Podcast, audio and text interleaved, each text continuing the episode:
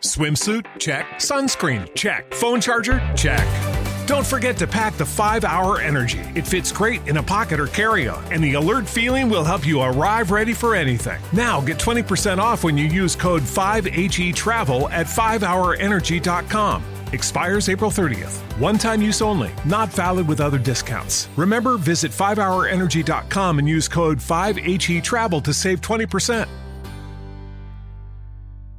Say once again, the coach of the University of Minnesota, John Anderson.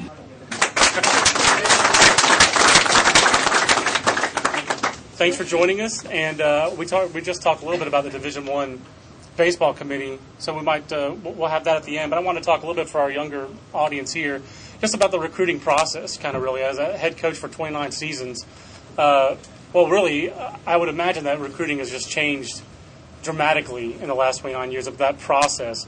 Uh, what, what's the biggest change that's gone on, and how you recruited then and how you recruit now?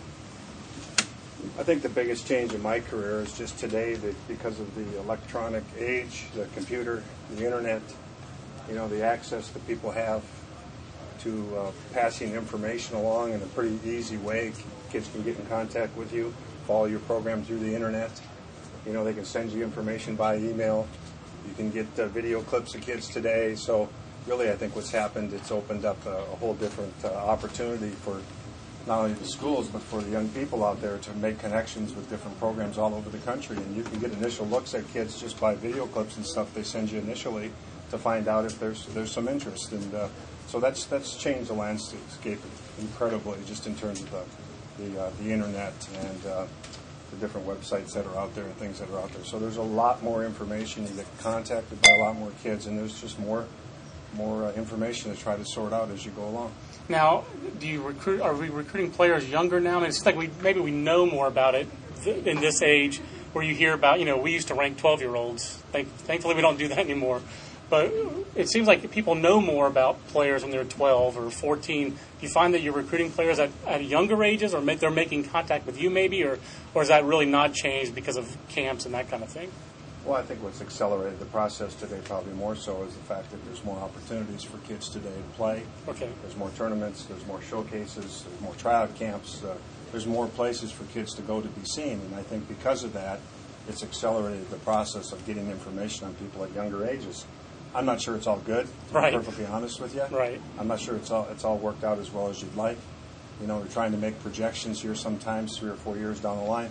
I'm not even a big proponent of our early signing period that we have in November because I think you're trying to make some progression, pro- projections a little far out. You know, we can start contacting seniors now after July 1. We don't even have our new class on campus yet. We have Right. some kids that have been drafted. We don't even know if they're going to sign and come back or whether they're going to sign with their pro teams. So you don't know who's coming, you don't know who's going, but yet you're trying to assemble the next group of players to try to figure out what your needs are, what you're going to have available in aid, and some of those things. So I'm not sure that the culture today is all good and healthy, but it is what it is, and you have to deal with it. But uh, we historically have not made early decisions, probably like some schools have, and I'm not saying we're right and they're wrong or vice versa. It's just the decision we've made. We've tried try to learn as much as we can, try to go a little bit slower. Um, that's a conference decision, really, isn't it? The Big it's- Ten it's- conference. It's driven by the conference in some ways, and again, uh, don't take this the wrong way. We've chosen as a league and, a, and an institution, a conference, the Big Ten. We don't. Uh, once we make a commitment to a young man to join our program, we don't run people off. Right. It hasn't been historically the way we want to do business, um, and uh, that's part of our culture. Maybe that's some reasons I've been at Minnesota for 29 years as the head coach, and part of it fits my value system, who I am, and what I believe in, and so when you when you're you're not going to run people off. We're not allowed to oversign in our league, also, which is a big uh, challenge in recruiting. For example, we had two juniors that were high picks this year, one in the first round, one in the fourth. Likelihood of them signing is high. Right. Both have signed, but we can't give their money away like you can in some schools and conferences before they sign the professional contract. So I've got eight in those two young men, but yet I can't give it to the next group until they sign. Right. Or in other conferences, they can say, well, we're pretty sure these two guys are going to sign. They can oversign to whatever limit they want to, but they've got to be down to that, you know, 11.7, 11.7 by the first day of school. Now that we're certified on the first day of fall, in the past we never certified till the start of the second semester or the spring semester. So that's changed the landscape some too. But that that makes it a little bit harder in, in our particular case about making early decisions, and so that's probably driven us not to make some early decisions uh, like some people have. But but we have to protect ourselves too. If there's somebody we really like and somebody's offering them on July 1st and you, you want to have a shot at that kid, you got to be careful and make sure you communicate with that young person uh, where you're at and how you do things, and, and hopefully you can continue to go down that road. But it's really changed the acceleration and the early decision making and, and uh, the information today and the kids, the exposure they get at young ages today is, is entirely different than it used to be. That 11.7 scholarship, I know when I started at Baseball America, I had no idea that college baseball players rarely, if ever, were on a full scholarship. How many in 29 years? And obviously, the scholarship changed changed before. I guess in 1991, it went from 13 to 11.7. How how often do you give full scholarships at the University of Minnesota? Rarely, ever. You can count them on your hand. Well, I think if you do the math, you can probably answer that question for yourself. You're trying to assemble a team of, we have a roster cap in NCAA baseball 35 right now. So, you're, but you're really trying to assemble a roster probably of somewhere between about 25 players that you're going to keep active on a regular basis. So start doing the math. That's right. And you're trying to assemble a, a pitching staff, number one, and, and you have to assemble a pitching staff uh, to, a, to a degree in terms of the aid that you use to, to, to be able to compete on a national level. And so that's where it starts. But in my in my 10 years as a baseball coach, I've offered one full full ride. In my 29 years, it happened to be to a young man by the name of Dan Wilson, who played 13 years in the major leagues with the Seattle Mariners, and and uh, he was out of Barrington, Illinois. He was a great student. He went into mechanical engineering, and he also pitched and caught his first year. And he was six and one on the mound, and he also caught. And so he was a two-way guy. He was recruited by everybody in the country. He was a great student, and so it's the only player I ever offered a full ride to. Never regretted it, obviously. Right. Now, after his freshman year, we decided. I told Dan, I said, "You got to make a choice because you have a great throwing arm, and I don't want to hurt your throwing arm because if your arm, throwing arm goes, your career is over. Yeah. So I think you need to make a decision which direction you want to go." And he was good on the mound too, and he chose catching because he wanted to play every day. And he argued with me, so "I can help our team on the mound." And I said, "Absolutely, you can." We found that out as a freshman, and uh, but I think we need to make a decision for your future. And so that was the only young man that I have. And I think what you see in college baseball generally today, especially now, new rules are we can only, if we offer, it's got to be a minimum of 25%. This year in college baseball, you can only have 27 players on aid out of your 35. Right. Uh, so it's changed the landscape. Some some of that's been driven by there are some states out there that have scholarship programs, money from state lotteries. That if you're an in-state student and you're a 3.0 student, you can get a, a tuition waiver at uh, any state school. Georgia. Uh, Georgia, for Louisiana. example, Louisiana. I think Florida may have that. South Carolina. I don't think it's any coincidence all three of those big state schools and those programs get to Omaha a lot. They are those are the big revenue schools, basically college baseball. They have more depth, and that, that's fair to say, is it not? Well, I remember playing Ray Tanner a few years ago. Came to our tournament in the Metrodome, uh, the Dairy Queen Classic, and Ray and I. Ray was on my staff when I was the head coach of the USA team in 1993, and we were talking, and uh, he was telling me, and he said, "I said, Ray, how many guys do you have on scholarship?"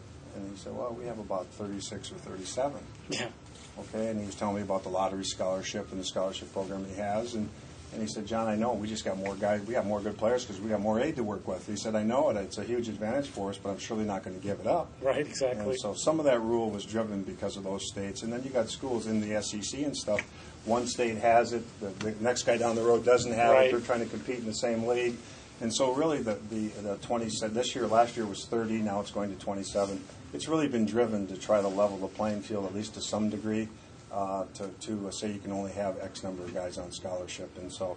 And I think you're seeing some of those changes are creating parity in college baseball. I think some of the parity, some of the top seeds not making it here. I think No you're seeing some parity in the game because no longer do you have some schools with 40 kids on scholarship and Right. some with 25. Um, I think the uh, the the, uh, the APR, the index now, less people are running players off because you can get penalized in the RPI. You can start losing some scholarships. I think everybody's adopted some of that legislation. It's made a difference, no question about it. 27 on aid. Um, and now I think what you're also seeing is the start date for practice and competition that's uniformed across the country. I think it's made a difference. I don't. I think you ha with 30, 35 man roster caps. I think you see rather than South Carolina or LSU or somebody having a whole cloud of players. You get Some of those Carolina. players are going somewhere else now, and so I think it's created some parity. You get a team like Coastal Carolina that's in the same state as South Carolina that's the number five, or the number five seed, number four seed, number four national seed in the Big South Conference. You don't see Big South Conference teams doing that in most other sports, although obviously had Butler in basketball. But see what a big deal Butler was because they came from a small conference. They get to the Final Four. That happens a lot more regularly. It seems like in college baseball. Um, just on the keeping on the recruiting uh, level for our for our audience, I think. Um, what, what are the, if you had a piece of advice, I guess, if you had a son coming up, what are some of the things that, like, you know, Coach Fornes here had his own son, your assistant, who played shortstop, middle infield for you guys for a few years. What are some of the things that you would advise high school players if they wanted to get a Division One college scholarship, especially on the field? What are some things that they can do that would catch uh, head coach's eye in the recruiting process? Well, first and foremost, you have to have the talent level to play at the Division One level. So first and foremost, I would put your, I'd make your emphasis and your point of emphasis and any dollars you spend in terms of being able to improve your your fundamental baseball package so you can be a Division One player.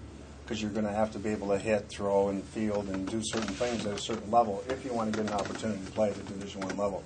Some of the mistakes I see, I see a lot of people running around the country to all these showcases to get Right. exposure, and there's a lot of money being spent. And I'm not saying it's wrong, and I'll get criticized from some people put on showcases, but I do think if you're going to invest that money, some people spend five, six thousand dollars running around the country to showcases to get a 25 percent scholarship. Right.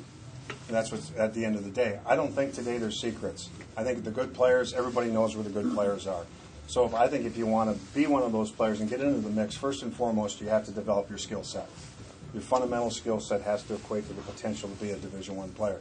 And for me, if it was my son, I would encourage them to go and, and whenever you're going to spend some dollars or take some extra time to refine your game to try to get to that level, I would put it into player development. Personally, that's my personal opinion. Um, I'm, I'm, well, we're, we're all about scouting and player development at Baseball America, so you're kind of preaching to the choir there. Let's let's shift a little bit to the World Series and talk a little bit about this event um, and, and just uh, the decision-making process. I don't know how involved the Division One baseball committee was in the process of the new ballpark. It doesn't seem like that was really a Division One committee uh, matter. But just how significant is it for college baseball in your mind? Did you ever imagine that any place, not to mention Omaha, would build a $150 million ballpark, basically, in essence, just for the College World Series? Did you ever see the event growing to the level that we're going to get this kind of ballpark that we're going to have next year? Well, I was a senior in college in 1977 when the University of Minnesota came here and played in the College World Series, and what the event was then and what it is today is is mind-boggling. To be perfectly honest with you, the growth of college baseball over the last 30 years has just been tremendous. I don't think anybody could have predicted what was going to happen, Yeah. but it has grown, and it's it's a it's a it's a wonderful thing for college baseball. On the NCAA baseball committee, we have been in, not so much involved in the fact that they were going to build a stadium, Right. but I think we've been involved in trying to help oversee the construction of the stadium and how it's built and what goes into it, and, and been abreast of some of the, the, the financial uh, challenges that come with that and some of those things. So we, we have had uh, access to a lot of the information. Uh, it's, it's mind-boggling also to see we're going to build a baseball stadium for two weeks for uh, 130 to 150 million dollars. That's mind-boggling. But I I think what it shows you is the popularity of the college baseball game, where it is today, and how it's grown. I think is what you're really what the evidence is, and that means that there's more good teams, there's more good players, and there's more good interest.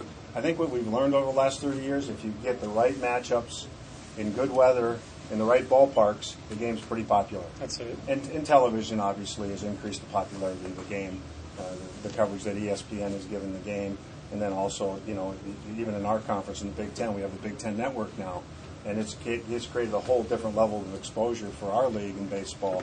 You know, in the last three weeks of the season, we finished our season at Ohio State. We're on the Big Ten Network, and we had the Big Ten tournament on the network, and then we went to Fullerton for the regional, and we were on ESPNU. Right. I'm amazed at how many people I heard from not only in our marketplace but around the country that were able to follow our team the last few weeks.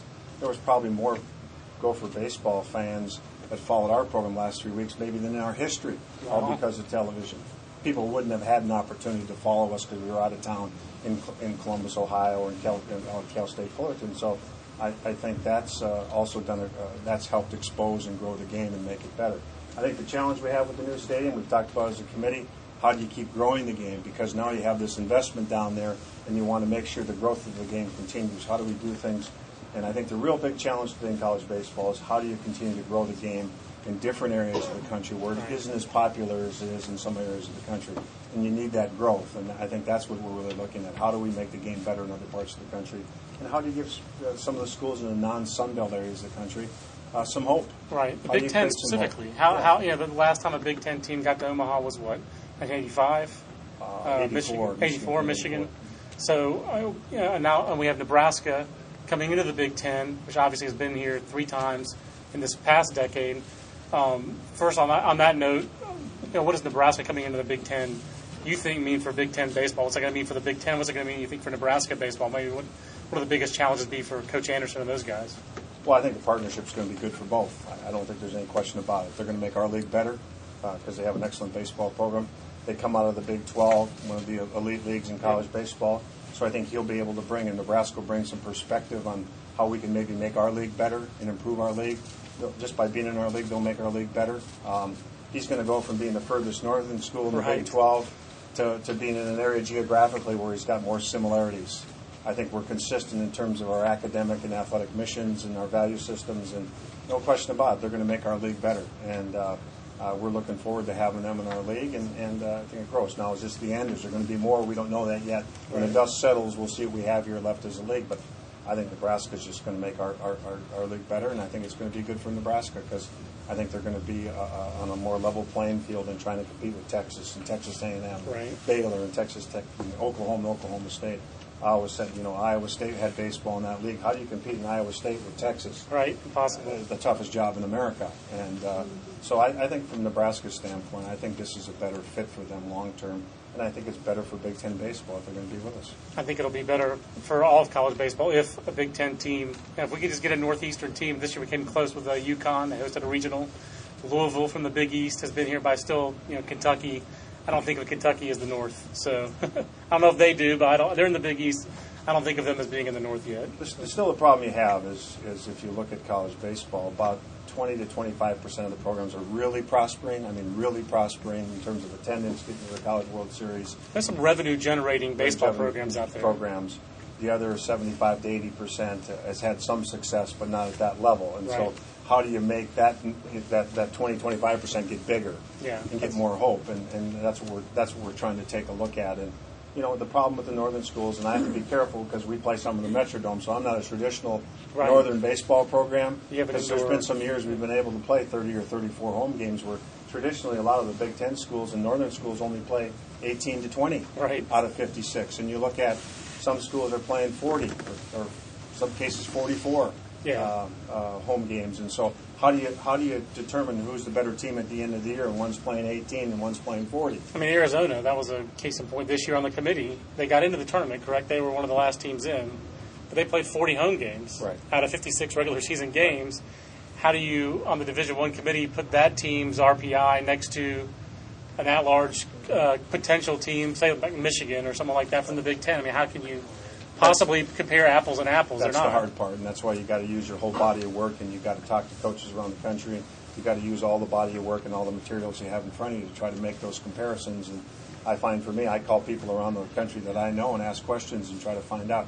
I think you also got to look at some of the statistical information on those teams. You Right. can get some idea about what their pitching staff's like by looking at the statistical information, what kind of team they have offensively. Right. Try to make some comparisons. You got to go a step further. You just can't look at the RPI, look at the record and where they finished, and that doesn't give you the whole story. When some teams for six or seven weekends in a row, every weekend they're getting in the bus or the plane, they're going south, Right. they're coming back, they're practicing a couple of days indoors, going back out.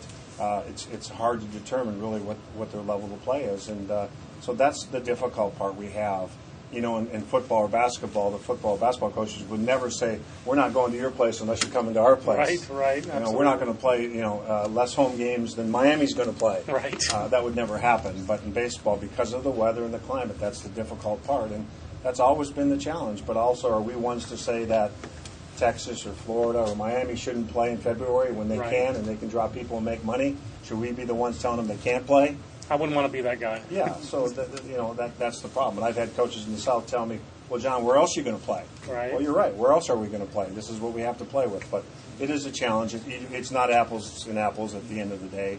Uh, you have to be aware of that. So I think as as wherever you are, you you have to take a look at who are we, what do we have to work with, and how can we be competitive based on the environment that we have to to, to work with with our team. And so you got you can't. We can't try to necessarily compare ourselves or try to be like Florida State because Right. we don't have the same weather. We don't have access to the same talent pool. We're, we're going to be different than them, so we're going to have to do some things differently, and uh, that's the challenge. But I think there is a conscious effort today to see how do we bring narrow that gap and bring it to Glen. How do we create more competitive equity? How do we do some of those things? And I think you're going to see some. We're going to take a hard look this summer on the committee at making some changes to the NCAA tournament, and maybe long term because of the new stadium, trying to do some different things. Are we ready at some point here for neutral sites? Maybe Right. one round of neutral sites, maybe eight neutral site rounds of four teams. Are we ready for 32 first round matchups where you play two out of three? Basically flipping the, the, the format right now. So you know, I think you start with eh, start back from the championship. The championship series, the last series of the year, is two out of three. Yeah. You start there and you work back. You'd like to maintain that format all the way through because that's what you finish with, and that's what we should be trying to duplicate all year long when we play. And the baseball's not problem really is when you yeah. get into the tournament, it used to be 16 regionals. Right. That was that was insanity. Yeah, the last to do that. the last year of that was 1998, and I went to the last one of those, and it was it was brutal. Uh, the pitchers who got ground through were two for a first round pick and a second round pick, and they basically never pitched again after that regional. So Well, what you see is, and, I, and whenever you put college, a college baseball game on television, whenever you, you get on the big stage, I think we want to make sure our product is as good as it can be. correct. And when you have loser bracket games in the NCAA tournament, it's not because they're not good programs. Nobody has enough pitching to go that deep into the tournament Right. against quality competition and not end up in that position. And we don't need 20 to 15 games when we're on television or we're in the NCAA tournament. But what's driving that is the format. I'd like to see the format change. That's just my. I'm not speaking from a committee member now. I'm speaking from my perspective as a baseball coach. We're going to finish that So- conversation off, off air because I'd love to I'd love to pick your brain on some of those ideas. We also want to open the floor though for you guys. It shouldn't just be uh, being Coach Anderson talking. Anybody here have a question for Coach Anderson about the recruiting process or about college baseball in general? Okay. Sure. Don't be shy. Uh, When you recruit, how do you find, like, in these small little towns, you know, how do you find those kind of people? I tell people all the time, first and foremost, if you have interest in playing whatever level of baseball, we'll just use Division One as an example, and you have a son that's interested, then I say what you do is contact that school, drop them a note, send them an email. If you have a short little video clip you can make up, it doesn't have to be elaborate. You don't have to hire somebody to make it. Show the person if he's a pitcher, you know, throw in a few pitches, see how his arm work, kind of delivery he has. Swing the bat, take a couple ground balls or fly balls. Nothing elaborate, just to get a look at the body type, how the arm works, kind of swing he has, blah blah blah. That's an initial introduction, just to introduce yourself. We have some interest in your program. You know, here's who I am, here's where I play, here's my schedule, and let then let people decide whether they're interested. And we get thousands of those, and that's okay. start, like high school level start? Like, Yeah, I would. I, I don't. Personally, I, I don't think I'd start till you were sophomore going into your junior year. I think before that, it's way too early. It's way too early, uh, personally. And uh, so, just contact the school and reach out to whatever schools you're interested in. Just a basic introduction, and they'll look at it. We we look at them, and if we don't think we have interest, we write back to the people and say, "Hey, thank you very much. We're not interested. We'll give you some evaluation of what we saw. If you're interested, you want some feedback." and then you, you know you can move on and go do something else. But I think that's all it is. And, and then if we like what we see, we might call somebody we know in that area. You know this young man. Have you seen him play? Call a professional scout, get more information, and then you. For us, we don't take anybody unless we see him play. We go see him play. important is academics? Does that play a big role? For us in the Big Ten in our conference, we that's the first. Once we determine that somebody has some ability, then it's to the counselor's office, and we have to find out what kind of academic profile they have. We eliminate more kids academically than we do athletically. I'll be honest with you. Yeah, yeah. So you're looking at three kind of, what's your we try to look at the whole package, not just test scores, uh, not just uh, you know SAT or ACT or whatever. Uh, we look at uh, you know their, for us the predictor for me, greater predictor is how have they performed consistently in their classwork over their high school career. You see some kids may start out poorly, but all of a sudden they've rebounded and matured and grown. They're really doing much better now. We look for trends. You look for So you trends. start and look at the whole packet, I mean, the whole. Yep. Okay. Yeah. Don't just say, you know, just looking for test scores or we're just looking for high school rank or class rank. We're, we're trying to look at the whole thing and, and we're trying to, you're trying to predict whether they can be a successful Division One student in our school like Minnesota. Thank you. There are also NCAA baseline grade point average and test scores, right? What are those baselines that they have to do? Well, there's the core courses, first of all, you have to have. Now they just raised the core course level to, what is it, 16 now, I believe. Okay. 16 core courses that you have to have to be certified by the NCAA clearinghouse. You have to, if you're interested in going to the, uh, college, you got to register with the NCAA clearinghouse. You got to register yourself there. You got to turn in a transcript there. and Your test score gets sent there, so you have to be certified through the NCAA clearinghouse. We can't t- visit a young man into our school until they have a posted test score with the NCAA clearinghouse. Uh, that's one of the factors that come into play. They have a website. The NCAA has a website. The NCAA clearinghouse has all the information there. You can sort through it. Can go to your high school guidance counselor. They can help you with that process. But there's a considerable amount of information at the NCAA on their website that can help you from an academic standpoint, where you need to register and what you need to have for core courses. Okay. Anybody else have any questions? Yeah, go ahead. Of the groups of the um, outfielders, middle infielders, corners, pitchers, catchers, of that group, what, what do you look for in attributes of those of those type of players as you build your team? Well, I think first and foremost, you're always looking for athleticism in your position players. I think athleticism, if you have an athlete, uh, I think the easiest thing to teach at our level is defensive fundamentals because that's just repetition. Teaching them to get in the proper position, the proper fundamentals of that position. So if you have athleticism and you and through repetition, I think you can always make somebody a defense, better defensive player. That's what we've found in player development. So I don't necessarily worry so much about maybe where they are. If they, they have bad glove habits and they're a middle infielder, we think you can change that, especially if they're an athlete. Okay? What do you recruit? You recruit a lot of shortstops. They're generally in the high school teams the best player. That's why they're playing shortstop, the best, one of the better athletes. Unless you're a left left guy or a left-handed thrower, you know you're recruiting athleticism. That's what you're recruiting. We recruit a lot of shortstops. Some end up at third, some end up at first, some go in the outfield, some go in second. Some we've made catchers out of shortstops with great throwing arms. So I think athleticism and then your throwing arm are the two number one things you look for in your position players. And obviously you'd like to have, you know, some left uh, left-handed hitting. You'd like to have a left-left first baseman, or at least a left-handed throwing first baseman, preferably left-left. You'd like to have a couple left-handed left-left guys in the outfield. Um, left-handed hitting in college baseball, you need good left-handed hitting to beat the good right-handed slider pitcher. So you're looking for good left-handed hitting to beat the good right-handed pitcher. Christian, you're looking for good left-handed pitching to get out the good left-handed hitters. so those, those what that's what you end up doing, and you got to have some left-handed hitting. You got to have some left-handed pitching. And I think you have to have some athleticism, and you got to recruit some athletes, and then find a position for them at the Division One level. There's a lot of shortstops that get recruited. They're not necessarily all going to play shortstop, but you're going to move them and find a place for them at your level, and that's that's what you do as you put your team together. So. I don't know if I've answered your question. Yeah, yeah. Throwing arm number one. What's the first thing coaches do when they go watch somebody play? They watch them take infield and outfield. They watch them play catch. You can eliminate a lot of guys right from the beginning if they can't throw. Because when you get to be 18, 19 years of age, we've had found it's really hard to change throwing arms and make them better. And so you're, you're grading the arms, number one. And if you can't, th- there's, there, there's a saying, if you can't throw, you can't play. I got a thousand, I can find you a thousand DHs. That's easy. You can find guys that can hit all the time. But if you can throw, and if you have a legitimate throwing arm, you can move to any position on the diamond if you can throw. And so that's a skill. And I think kids, it's easy. Everybody loves to go to the batting cage. Everybody likes to bang the ball away. That's the fun part of the game. But I think at a young age, as you're going up the pyramid and up the ladder, you have to develop your throwing arm.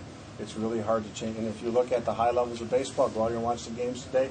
Every guy out there is out there for a reason because he can throw. Some run faster, some hit more, some hit for power more, but they all can do one thing. They can throw. Look at Major League Baseball. Look around the diamond. What can they all do? They can all throw.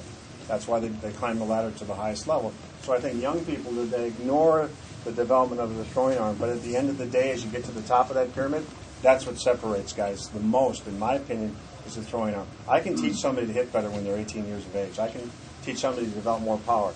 But changing throwing arms is something, especially if it's a bad throwing arm, is really hard to do. Now you can make them stronger by playing long catch and doing some different things, but to really change arm action significantly, where it can be a Division One arm or a professional arm, it's got to be developed as you come up the ladder. What do you? so How do, how do you separate catchers? You've got three catchers, and you've got to use one of them. How do you? What, what makes you choose one catcher over For me, first and foremost, it's being able to receive. I think you got to have a guy that can really be a quality receiver and block back there. Number one. Number two is the throwing arm. You guys first- had two drafted this year, right? I mean, Kvasnicka was a supplemental first rounder. as a catcher slash outfielder who'll be moved to third base. Right. But the Astros, and then Knudson went, what round did he go? You're in the ninth round. Ninth round. So two single digit picks who both caught for you. Well, there's a saying in Minnesota. A lot of pro people say, "All you have in Minnesota are catchers." The guys that guys that can't run, that are big physical guys that can throw and hit. But yeah, Dan Wilson, like you talked about. well, we call us catcher U to some degree because we've had Terry Steinbach was a Minnesota guy, Greg Olson who caught for the Atlanta Braves. They were all. Greg Olson was a high school third baseman that was an all-state player in football, basketball, and baseball, and never caught a day in his life till he came to the university. But we lost a catcher late in the year as a junior. Didn't have anybody. He was the best athlete. We said, Greg, why don't you go behind the plate? A pure throwing arm right over the top. Put him behind the plate, and you end up catching the big leagues. Terry Steinbach never caught till he got to minor league baseball. He was a third baseman, first baseman, could hit. He got in the Oakland organization with Mark McGwire, Right. who was a first baseman. That's where they were putting Terry. So he wasn't beating Mark McGwire out. Right. And they had another guy by the name of Joel Nelson that was a left-handed hitter. And after his first year, they said, Terry, let's teach you how to catch. And he learned how to catch, and he made a big league career out. If he never goes behind the plate, he probably doesn't hit enough to ever play in the big leagues. And so that's what I'm talking about, of taking athleticism, taking a throwing arm, and then finding a, a position for those guys. But uh, uh, the catcher, you've got to be able to block, receive, obviously be able to throw uh, at that position at the higher levels of baseball. The hitting part of it for me would be last. That would be last. Now, you You like to have it all, receive, but You're speaking of the framework, all the framing of, yeah, being able to frame the ball, receive the ball, block the ball. You know, if you have a guy back there that's wearing out a pass to the backstop, and then plus you, the, the pitcher knows he's not going to block the breaking ball in the dirt with a guy on third base, you're not going to throw it. He's not going to throw it. So you, for us, it starts with the receiving mechanics, receiving, blocking, you know, controlling the, the game back behind home plate, being able to obviously help with the running game. Last would be the hitting part of it, and and. Uh, uh, you know, if you have a great receiver, you can't be a championship baseball team unless you have a quality catcher behind home plate. Watch the guy, watch the teams out here. They all have good catchers. That's why they're here. You got to be strong up the middle, catcher, second, short, center field. And look at the teams out here. I guarantee you, most of them got quality players at those at those positions on the diamond.